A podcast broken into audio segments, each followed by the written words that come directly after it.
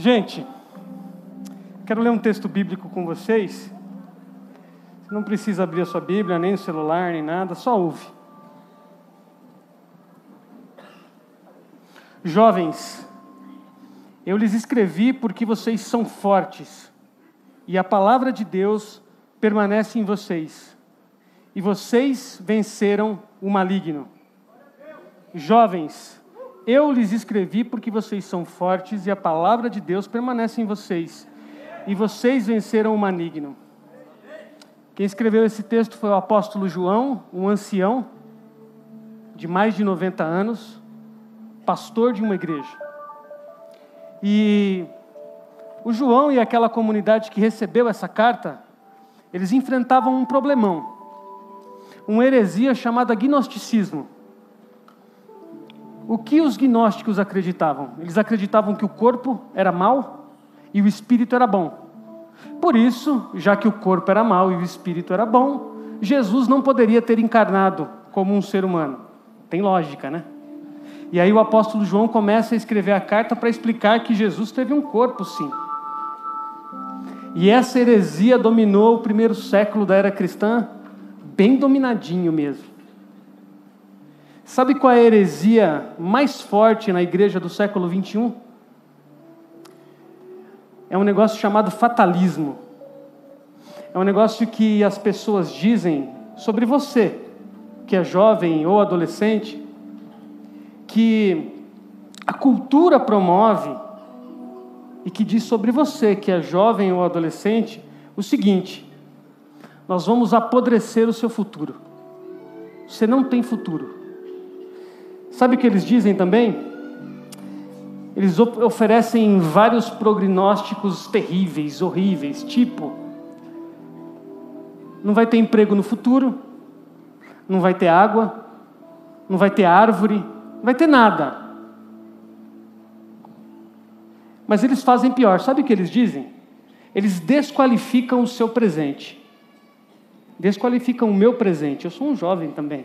Não parece, mas eu sou. Sabe como eles desqualificam o seu presente? Eles dizem assim: o que você come é lixo. A música que você ouve é barulho. Eles não conhecem o G3. É, tudo bem, vamos dar um desconto. A música que vocês ouvem é barulho. Eles dizem mais. Eles dizem assim: vocês não sabem brincar. Vocês não tiveram infância. Mas eles dizem mais, eles conseguem piorar. Sabe o que eles dizem? Que você não pode fazer nada pelo seu país. Porque o problema está lá no Congresso e lá vai ser resolvido e você não pode fazer nada. E sabe o que acontece? você começa a acreditar nesse negócio. Sabe o que acontece? Não demora e você começa a acreditar mesmo que você não é ninguém. Não demora, você começa a acreditar que não é capaz de produzir nada de bom. Não demora e você começa a acreditar mesmo que a única coisa que você sabe fazer bem é errar. Mentira. Sabe o pior? O tempo vai passando e aí você começa a acreditar que apenas o presente, apenas o momento que você está vivendo agora é importante. Você não tem futuro. Você só tem hoje, agora, aqui. Aliás, já chegou o futuro. Passou. E aí, sabe o que começa a acontecer também? Você começa de verdade a acreditar nisso e começa a viver como se o próximo minuto fosse o último. Você começa a acreditar que amanhã você não vai estar vivo. Então você tem que fazer tudo hoje, agora o máximo de sensações, o máximo de experiências no menor espaço de tempo. E depois eles ainda riem de você. Porque eles dizem: olha lá que idiotas. Tomaram um montão de energético para ficar acordado na balada. Aliás, eles fazem mais, eles dizem assim: vamos vender energético para esses idiotas continuarem acordados na balada porque eles têm certeza que vai acabar rapidinho. Isso é uma heresia. Isso é uma mentira. Você não vai morrer amanhã de manhã. Não vai. Sabe o que acontece? O que era para ser uma virtude, a gente fala isso. Você já ouviu essa expressão, né? Carpe, carpe diem, que é colha o dia. O que era para ser uma virtude acaba sendo uma irresponsabilidade nossa. Porque a gente acredita nesse negócio e a gente quer viver tudo o que tem para viver, quer se permitir fazer tudo o que tem para fazer. Mas o dia não vai acabar. A sua vida não vai acabar hoje. Isso é uma heresia, uma grande mentira. Sabe qual é a mentira? A música que você ouve não é barulho. A comida que você come também não é lixo. Sabe o que? É mentira que você é só uma menina fútil. Porque é isso que a sociedade pensa. É mentira que você é um cara egoísta que só pensa em você e só quer pegar as meninas. É mentira. Sabe o que é mentira também? Essa fala de que você não vai ter um futuro e que você não pode fazer nada, nem por você, nem pelos seus semelhantes. É mentira. É mentira. E aí, sabe o que? Alguém pode estar me ouvindo na internet, ou você mesmo está me ouvindo, falando assim: Ih, camarada aí é um pregador da autoestima. Não, não é autoestima, não. Sabe por que não é autoestima? Porque é Bíblia. O João disse assim: vocês são fortes, a palavra de Deus permanece em vocês, e vocês venceram o maligno. Isso não é autoajuda, é ajuda do alto. A gente sabe o lixo que a gente é, mas a gente sabe muito mais o amor de Deus sobre nós. Não é autoajuda. Se você quiser autoajuda, você vai em qualquer banca de jornal, você vai achar os caras dizendo que você é extraordinário. Autoajuda.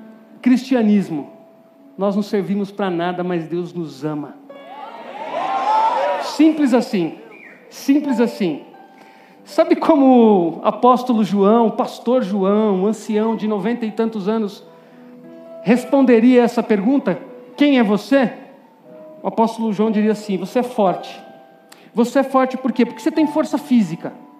Você é forte também porque você tem curiosidade intelectual, você quer saber. Você não é burro. Sabe o que o apóstolo João diria para a nossa cultura de hoje? Ó, presta atenção nesses jovens aí. Sabe por quê? Nesses adolescentes. Porque eles têm fome e sede de justiça. Eles não são fúteis. Sabe o que o apóstolo João diria? Esses caras querem mudar o mundo. E se eu não fosse tão velhinho, eu ia com eles. Sabe o que o apóstolo João também disse? Que a palavra de Deus está em você. E sabe o que é mais louco? Sabe o que é mais pirante na Bíblia? Quando você abre esse texto de 1 João, palavra não está escrito com letra minúscula, porque não está falando de palavra, palavra. Está falando da palavra de Deus, que é Jesus. Simples assim. Sabe o que? Você não é adepto de uma ideia. Porque em ideias a gente acredita, a gente não acredita em Jesus. Eu não acredito em Jesus. Eu confio em Jesus. Porque Jesus é uma pessoa, não é uma ideia, não é filosofia, não cai nessa de que Jesus é legal e de que o Evangelho é um negócio interessante, isso aí é filosofia. Jesus é uma pessoa. Quando você abre o Evangelho de João, no primeiro capítulo, no primeiro versículo, o texto diz assim: que a palavra era Deus e a palavra estava com Deus. A palavra é Jesus. Sabe o que? Você não é só uma menina fútil, você não é só um camarada que pensa só em você. Jesus habita em você, você é a casa de Jesus. Consegue entender isso? Consegue entender que a cultura está mentindo para você? E sabe o que o João termina dizendo? Ele diz assim: Olha, eu, do alto dos meus 95 anos de idade, depois da minha experiência de andar com Jesus durante muito tempo, e depois de descobrir que todos os outros apóstolos haviam morrido e só sobrei eu, velhinho, barbudinho, cansadinho. Sabe o que eu tenho para dizer para você que é jovem e que é adolescente? Vocês venceram o maligno. E aí, e aí, você que é um jovem inteligente, você vai fazer a pergunta: mas quando foi, Pastor João, que eu venci o maligno? Aí o João vai chegar de boinha, com aquela voz fraquinha, e vai dizer assim: sabe quando? Quando o Cristo foi para a cruz. Você foi junto com Cristo para a cruz. E quando Cristo foi crucificado, todos os seus pecados foram crucificados com Ele. Mas não só os seus, os dos seus pais, os seus avós, de todas as pessoas, em todas as gerações, em todas as épocas, todos os pecados foram perdoados. Por isso, você, jovem, venceu o maligno. Você, adolescente, venceu o maligno. Mas não venceu porque você é bom, venceu porque você confiou numa pessoa chamada Jesus. E aí, a cultura faz acreditar que você é fraco, que você não pode fazer nada pelo seu país, que você não pode fazer nada pelas pessoas que sofrem. A cultura faz você acreditar que a coisa mais importante é você ganhar o seu primeiro milhão de dólares até os 30 anos de idade. Isso é mentira. E a cultura faz você acreditar que você é menor do que os outros porque você não ganhou o seu primeiro milhão de dólares até os 30. Mentira. Sabe o que o apóstolo João, o pastor João, velhinho, idoso, diria para você? Você tem uma missão no mundo. Você não está aqui no mundo de boa, a passeio. Você não veio só para curtir. Sabe o que o apóstolo João diria para você? Você não é só um rostinho bonito, você não é só um corpo sarado e você não é só uma mente aguçada, você é a casa de Jesus. E Jesus abraça, fala, ouve, acolhe as pessoas através de você. O apóstolo João olharia nos seus olhos e diria assim: Você não é só um rostinho bonito, um corpo sarado e uma mente aguçada, você é a casa de Jesus. E Jesus continua operando milagres através de você. Sabe que tipo de milagre? Simples. Um tipo de milagre simples como passar por um idoso na rua e dar bom dia para ele. Um milagre simples, sabe? Um milagre bem simples. Chegar na sua casa, abrir seu guarda-roupa e dizer assim: Meu Deus, quanto casaco, quanta roupa. Olhar para os seus dois pés e falar assim: Caraca, é só dois mesmo. 18 pares de sapato. Ué, centopeia agora? Sabe o que é um milagre assim dos céus? É você chegar lá, pegar uma caixinha e tirando um par de sapato, outro par e dizer assim: tem alguém que está descalço agora porque eu tenho 18 pares. E aí, sabe o que? Você não vai precisar ficar falando que o problema está no Congresso. Você vai pôr a mão na massa. Porque se Jesus tivesse o guarda-roupa que você tem, ele não teria o guarda-roupa que você tem. Entendeu? Porque se Jesus estivesse aqui hoje, agora, ele não passaria pelas pessoas necessitadas sem olhar para elas. Sabe o que? O serviço às pessoas dá sentido para a nossa vida. O sentido da vida é servir. Foi isso que Jesus ensinou. Jesus disse assim: ó, deixa eu explicar uma coisinha para vocês aí. No futuro vai ter um negócio que vocês vão inventar e vou chamar de igreja. Vão colocar umas paredes. Mas deixa eu falar uma coisinha para vocês. Sabe quando as pessoas vão reconhecer que vocês são os meus discípulos? Quando vocês amarem uns aos outros. E amar não é sentimento, é ação. Você vai e faz. Você vai e toca. Você vai e olha, você vai e abraça, você vai e perdoa. Qual é a minha palavra para você hoje? Você não é só um rostinho bonito e um corpo sarado e uma mente aguçada. Você é a casa de Deus. E cada vez que você se movimenta na direção das pessoas, Deus também vai. Cada vez que você abraça alguém, é Jesus quem abraça. Ele está contando com você, mano. Se você não fizer, ninguém vai fazer. Entende isso? Qual é a minha palavra para você hoje? Não acredite nessa heresia que você não pode mudar nada. Você pode. Porque a palavra de Deus que é Jesus está em você e Ele é poderoso. Você não é. Eu não sou. Mas Ele é. Ele é poderoso. Tem muita coisa para mudar. Muita coisa para mudar.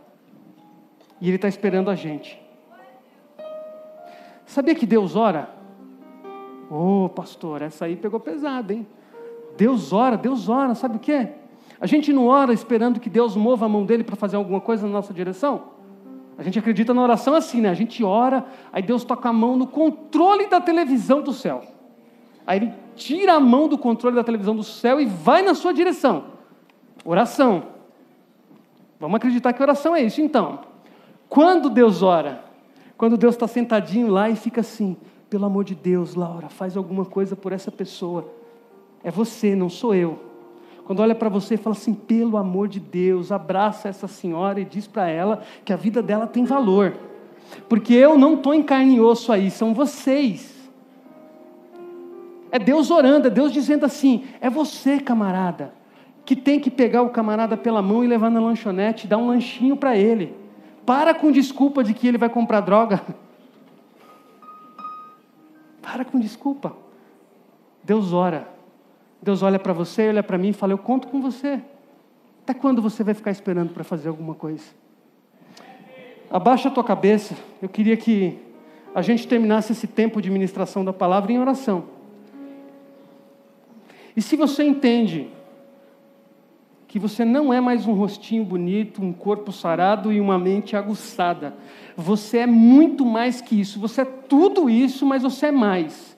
Se você compreende que você é a casa de Deus e que Jesus habita em você e que Ele quer abraçar, tocar e curar as pessoas através de você, levanta a sua mão que eu quero orar por você agora. Você acredita nisso? Você quer viver isso? Levanta a tua mão que eu vou orar por você agora. Levanta a sua mão. Você quer ter uma vida extraordinária servindo as pessoas para a glória de Deus? Levanta a tua mão que eu vou orar por você agora. Senhor, nós somos gratos porque a tua paciência não se esgota nunca. Nós somos gratos porque o teu amor é muito maior do que nós podemos compreender. E o pouco que a gente consegue experimentar do seu amor, a gente se dobra e chora de alegria, Senhor. Porque o Senhor é bom e sabe amar a cada um de nós. Senhor, nós não queremos ser mais rostinhos bonitos, apenas nem corpos sarados, nem mentes aguçadas e brilhantes. Não queremos apenas ser isso. Nós queremos ganhar o um mundo para o Senhor. Nós queremos abraçar as pessoas que o Senhor abraçaria se estivesse entre nós. Nós queremos nos aproximar do Senhor, nos aproximando das pessoas. Nós queremos alcançar as, as pessoas encarceradas, os pobres, os rejeitados, nós queremos alcançar aqueles que o Estado esqueceu, nós queremos abraçar e beijar os idosos que foram esquecidos pelos filhos, nós queremos tirar das ruas as crianças, nós queremos abraçá-las e nós queremos dar um futuro para elas, nós não queremos ser apenas mais um. Por isso, sopra o teu Espírito Santo sobre nós essa noite, Senhor e nos reveste de poder do alto. Quebra as nossas barreiras, o nosso medo, a nossa vergonha de te servir com tudo que temos e somos. E faz de nós, Senhor, a extensão do teu ministério. Os teus braços, os teus olhos, o teu amor na direção desse mundo tão carente, inclusive dos maus. Os maus são maus, mas também são carentes e nós não sabemos amá-los, nós sabemos julgá-los nos reveste do teu amor, porque nós não queremos ser apenas rostinhos bonitos, corpos sarados e mentes aguçadas. Nós queremos ser a tua casa e os teus braços para essa cidade que nós amamos, para esse país que nós amamos e que nós sabemos que sofre. É assim que nós queremos terminar em nome de Jesus. Amém. Então, uma salva de palmas para Jesus. Ele merece.